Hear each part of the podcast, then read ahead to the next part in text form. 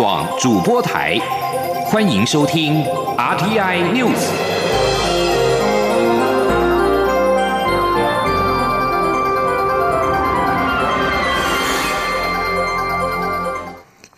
各位好，我是李自立，欢迎收听这一节央广主播台提供给您的 RTI News。 我国西南方空识别区 ADIZ 在26号遭到20架共机的侵扰，是空军公布共机动态以来规模最大的一次。国防部副部长张哲平今天在立法院答询时指出，这20架机种的组合就是海空联合，针对台湾的进攻态势。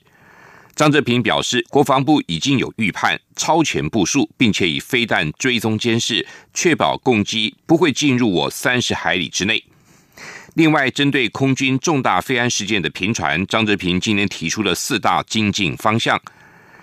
另外，在 F5 新式弹射座椅未完成更换之前，也会运用模拟机加强紧急程序的处理，以及弹射跳伞的演练。记者欧阳梦平的报道。近2年，空军发生5起重大飞安事件，共造成12位军官殉职，2位待巡，与历年相比，次数相对较高。国防部今天到立法院外交及国防委员会报告强化国军空勤人员训练安全现行做法与精进作为。国防部副部长张哲平在答询中表示，组织文化、督管作为、飞行纪律、维保作业是4大主要精进方向。国防部则在报告中指出，参考国家运输安全调查委员会的统计，飞机失事噪音以人因因素占65.9% 最高，因此人员训练、督管、考核以及飞安管理是国军持续要求的重点，也是后续精进的方向。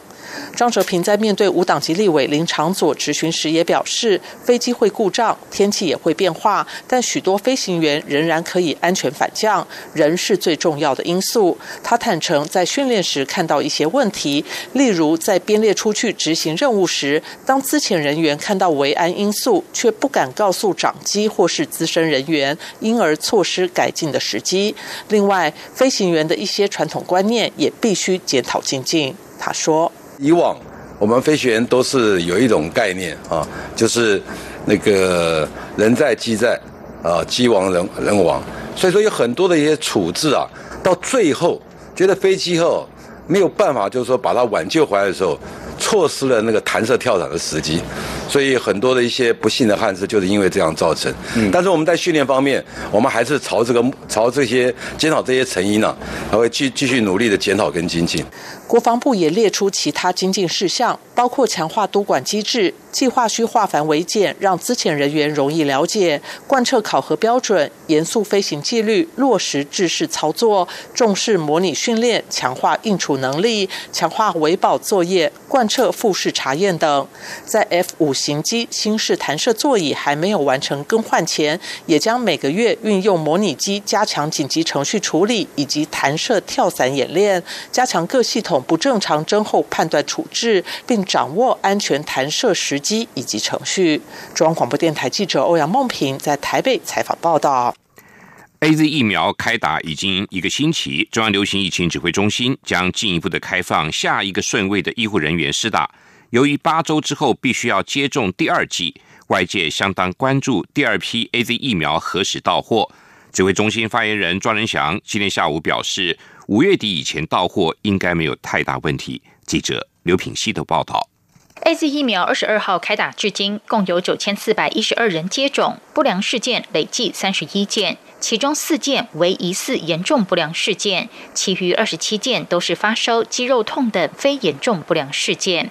由于施打速度慢，指挥中心指挥官陈时中29号表示，将于31号宣布开放下一梯次的医护人员施打。指挥中心发言人庄人祥29号下午在疫情记者会中表示，目前第1波事先开放20万名专责医院第一线医事人员接种，接下来还有专责医院非第一线工作人员，包括志工跟行政人员、非专责医院的医事人员、诊所、药师等，共有45万人。是否全部都列为第2波开放的对象，还要再讨论。由于首批 AZ 疫苗的效期到6月15号，而施打2剂至少要间隔8周，外界相当关注下批疫苗到货时间。庄人祥指出，首批疫苗3月22号才开始施打，所以施打第二剂是2个月后，也就是5月底。届时第二批 AZ 疫苗到货应该没有问题。他说，那有关 A 粒的部分，目前的确我们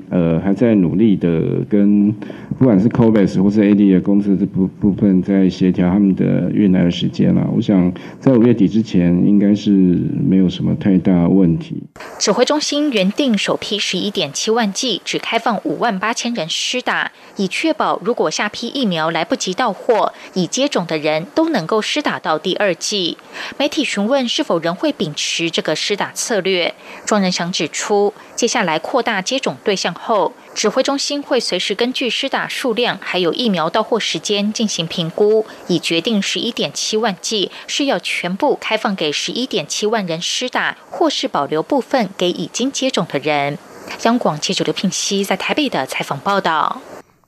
另外，台湾今天新增1例境外移入 COVID-19 确定病例为案1024，是本国籍30多岁男性，去年12月中旬到菲律宾工作，今年3月12号返国，25号出现了嗅味觉异常，今天确诊，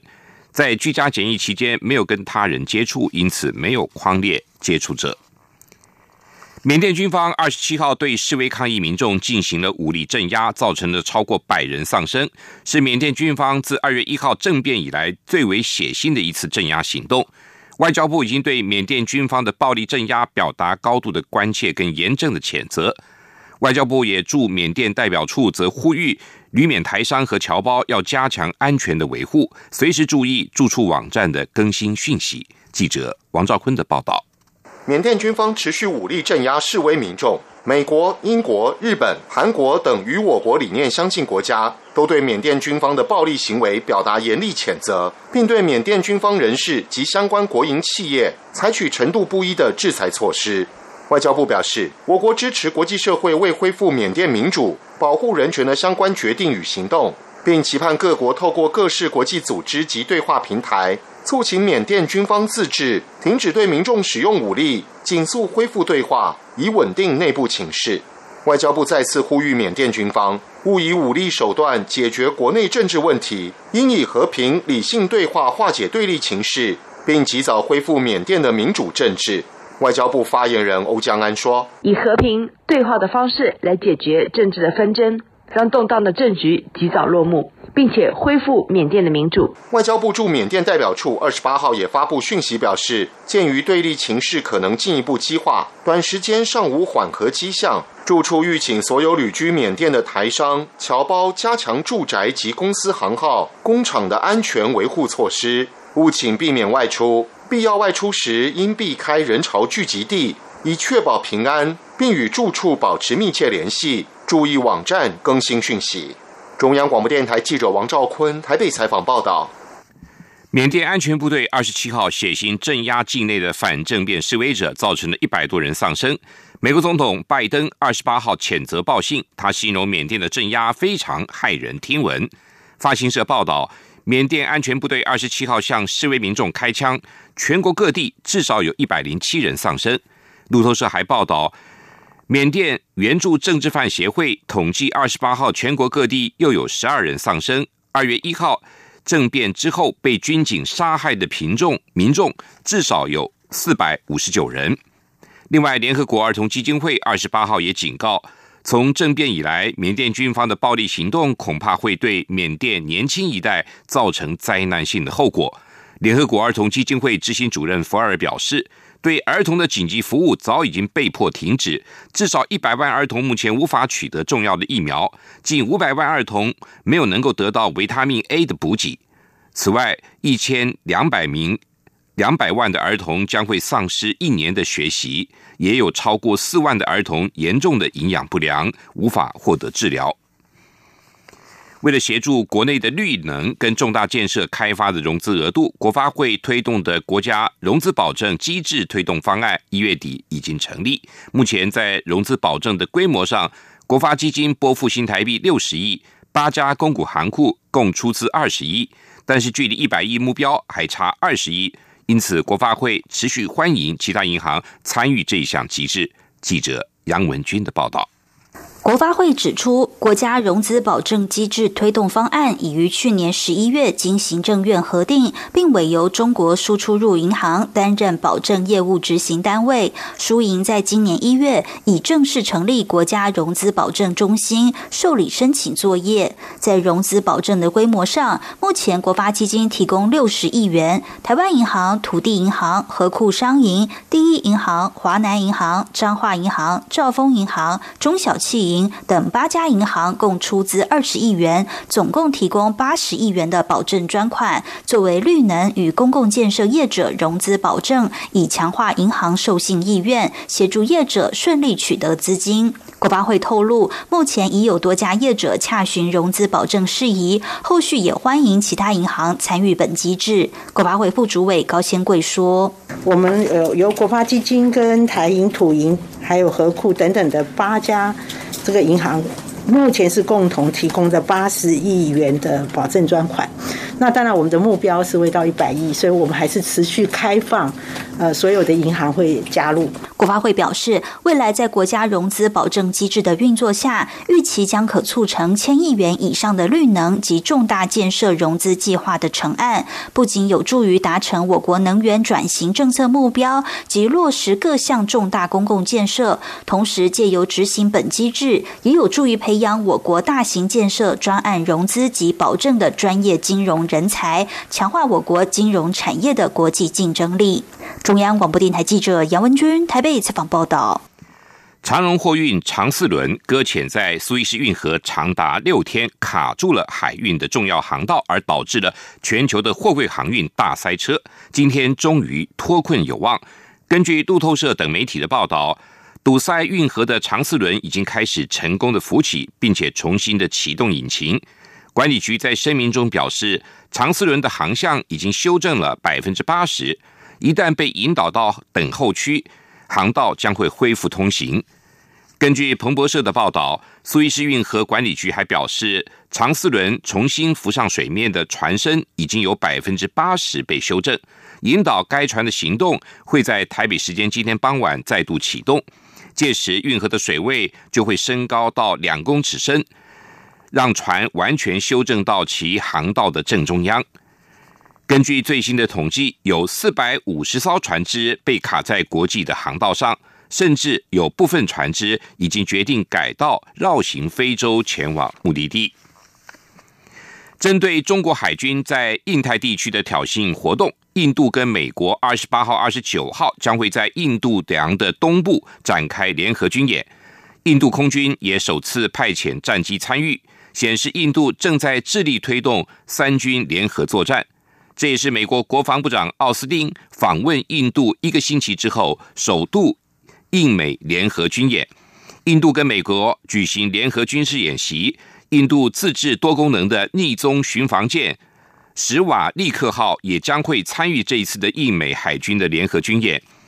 印度海军发言人指出，在首次增强联合作战的技术之下，印度空军战斗区也会参与这次印美的联合军演，和美国海军在靠近印度海的海岸边训练空中的拦截等海岸的防空技能。中国海军船舰长期部署在印度洋，而且不断的派遣海洋科研调查船调查印度洋的各项水文跟海洋资料之后，印度海军已经强化印度洋的船舰跟空中巡逻，以及追踪中国船舰的动向，并且强化与美国、日本和澳洲等4方安全对话伙伴，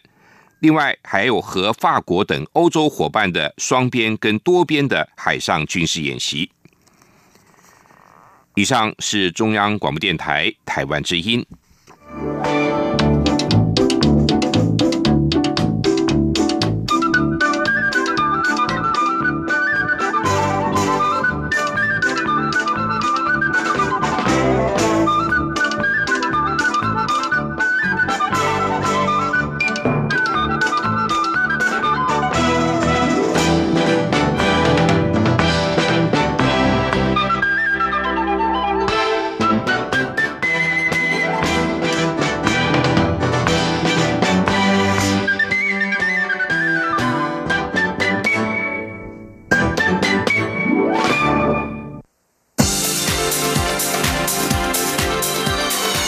这里是中央广播电台台湾之音，欢迎继续收听新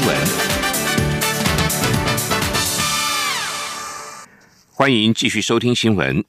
台湾健保给付制度将出现重大的变革。卫福部部长陈时中今天表示，健保给付制度将有2大变革，除了不再局限于现行的医疗院所，长照安养机构也纳入给付，也将扩及公共卫生、预防医学等领域。陈时中强调，由于牵涉广泛，因此上半年不会启动协商改革，等待进行广泛的社会对话，凝聚社会共识之后再拟定方案。陈时中表示，健保是投资的概念，也是工具，要帮助全民更健康，因此必须跟公共卫生和长照相连结。健保给付制度将朝向延伸至长照安养机构与扩及公共卫生和预防医学的方向变革。民众党立委蔡壁如对于改革的方向表示认同，而且认为未来资源跟界面衔接会更有效率。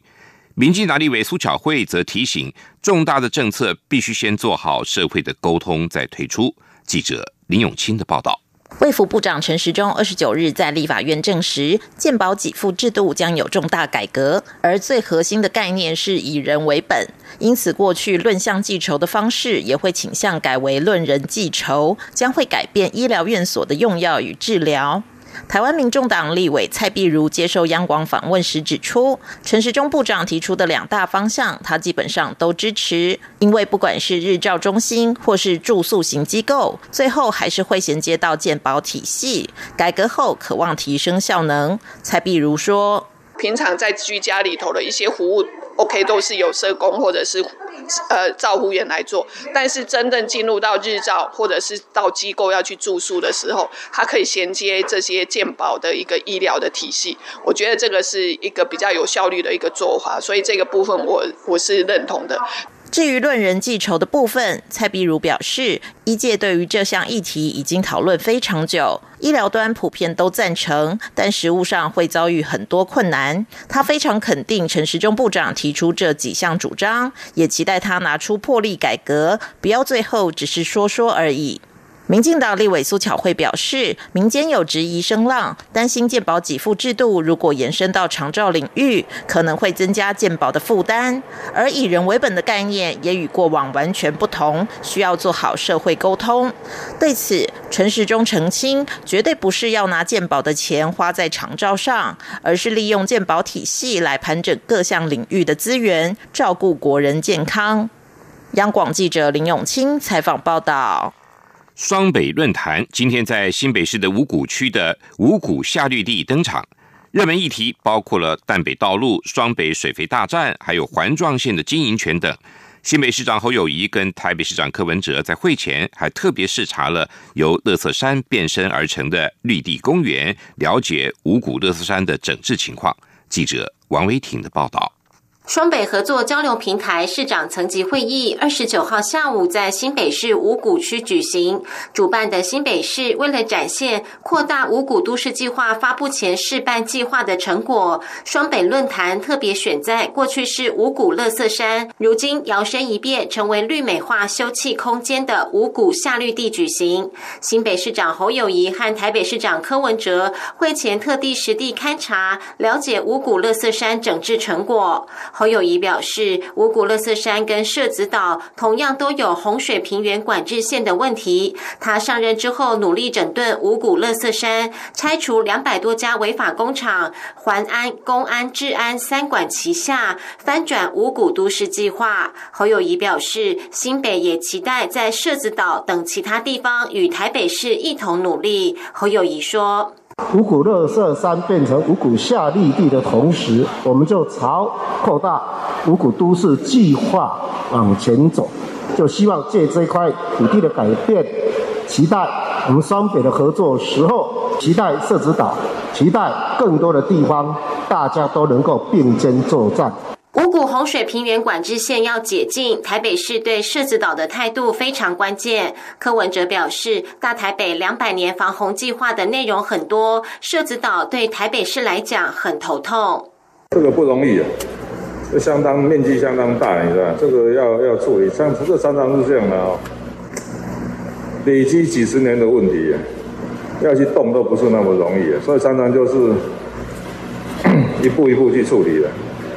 这个一看那什么违章建筑啊，什么要处理，我们自己非常清楚，这个相当困难的市政。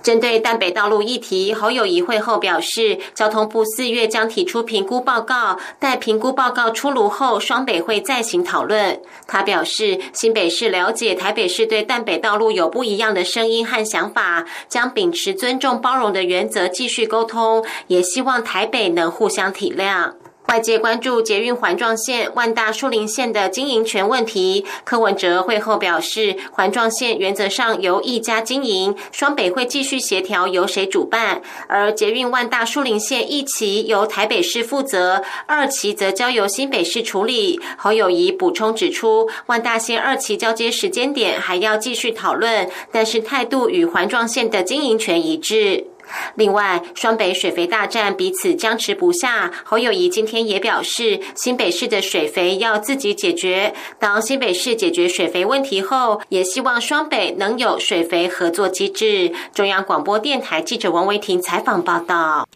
自去年全球爆发 COVID-19 疫情以来，台湾至今只有101023人确诊，10个人死亡。但是去年一年，台湾因为交通事故死亡人数就上看3000人，受伤人数更超过48万。立委林俊宪今天痛批交通部自2018年要求大型车加装行车视野辅助系统之后，交通事故不减反增，原因就出在装的是傻瓜等级的视野辅助系统。记者吴立军的报道。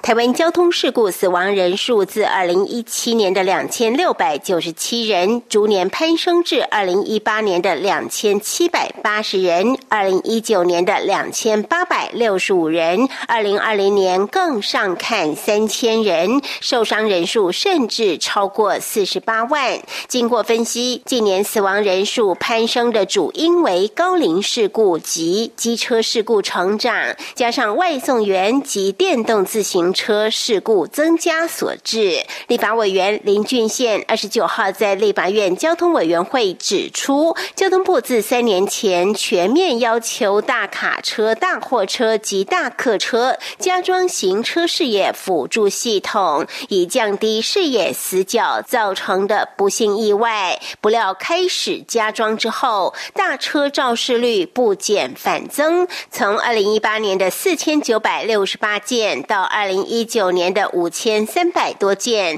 再到2020年的5754件，已进逼6000件。林俊宪痛批，之所以如此，就是因为台湾加装的是傻瓜等级的视野辅助系统，极难操作又不符合驾驶的习惯。他说，台湾的这个大车视野辅助系统它是用一个小萤幕，有9宫格，每一个都很小，解析度也不是很高。那如果驾驶他想要这个地方看清楚一点，他要用手动去切换萤幕，同时有没有自动感测器，这萤幕也不会主动的去通知驾驶旁边有没有车辆来。然后政府花了多少钱？花了14亿啊！每一台车都补助鼓励，装了有没有用？这个几乎是傻瓜等级的视野辅助系统啊，极难操作，又不符合驾驶的习惯。林俊宪以外国的大车视野辅助系统为例，萤幕会有自动感测器，若视线死角有脚踏车骑过来，萤幕就会自动变成红色来警告驾驶。危机解除后，萤幕还会自动恢复正常。呼吁交通部要确实提升视野辅助系统的效能，确保用路人的安全。中央广播电台记者吴丽君在台北采访报道。文策院结合了国内4大影城，共同投资成立了伯乐影业，初期目标就是希望可以让国片市场率突破2位数。记者郑祥云、江昭伦的报道。文策院今年初透过第3期国发基金，与威秀影城、秀泰影城、国宾影城、星光影城共同投资成立伯乐影业，瞄准具有台湾元素的电影 IP， 从电影开发、拍摄、发行到行销，希望能打造国片产业化产生模式。29号媒体发布会上，文化部长李永得对此一结合案也寄予高度期许。李永得说：“4大影城呢，本身就是接触第一线的消费者，所以它对于消费端那么最直接的回馈到制作端，我相信这一整条线连接起来以后呢，我们的电影将来从制作端到资金面到市场面啊，都可以完成一个非常完整的一个产业链。那么这样子下，我们的电影工业就可以建立起来。我们的未来的电影就不只是在台湾，在国际上也会有立足之地啊。由于四家影城未有国内电影市场通路，难免引发垄断疑虑。为消除外界杂音，博乐影业特别向公平会申请审议，并获得许可。文策院董事长丁小军说：“并不是四家电影院变成一家电影院，变成一个通路，所以这样的状态下才有所谓的垄断，而是四家通路合作起来，一起把口袋的钱掏出来投资台湾的国片。所以我们非常的正向的看待，从通路端、行销端、发行端啊，愿意投入这个内容的开发。”博乐影业董事长吴明宪表示，博乐影业不只会引进策略联盟与投资伙伴，初期也将以每部预算新台币1000万为上限，参与总制作预算6000万以内的中小型国片，目标一年3到5部。新加坡上市电影公司 MM2 就已经允诺以每部总预算的10%参与博乐影业所有项目投资。吴明宪强调，他们投资或开发的片子会以市场为导向，协助降低国片投资风险，并提高获利能力。唯有向市场证明获利模式有效，才能争取更多资金投入。吴明宪说：“以往可能我们的投资是，一年可能一部，或有时候没有投资。但现在我们大家有一个共识，一年希望3到5部，所以我们就会朝这个目标去做。那这个目标做出来之后，其实对市场也比较有正向的发展，因为未来其实我们可以跟很多版权方去谈所谓的长期合作。我们拍出来的电影，他们就直接拿，我们也不用拍1部去卖1部。所以其实这个是我们希望能够做到的整合。”吴明宪透露，中长期规划，博乐影业确实有上市上柜打算，也不排除投资电视剧，都是希望有助国内整体影视产量提升。他指出，撇开去年疫情特殊情况，台湾平均一年国片市占率只有个位数，希望博乐影业的加入能将国片市占率拉高到2位数，他们会以此目标努力。中央广播电台记者郑祥云、张昭伦台北采访报道。继续报道今天的前进西南向。前进新南向。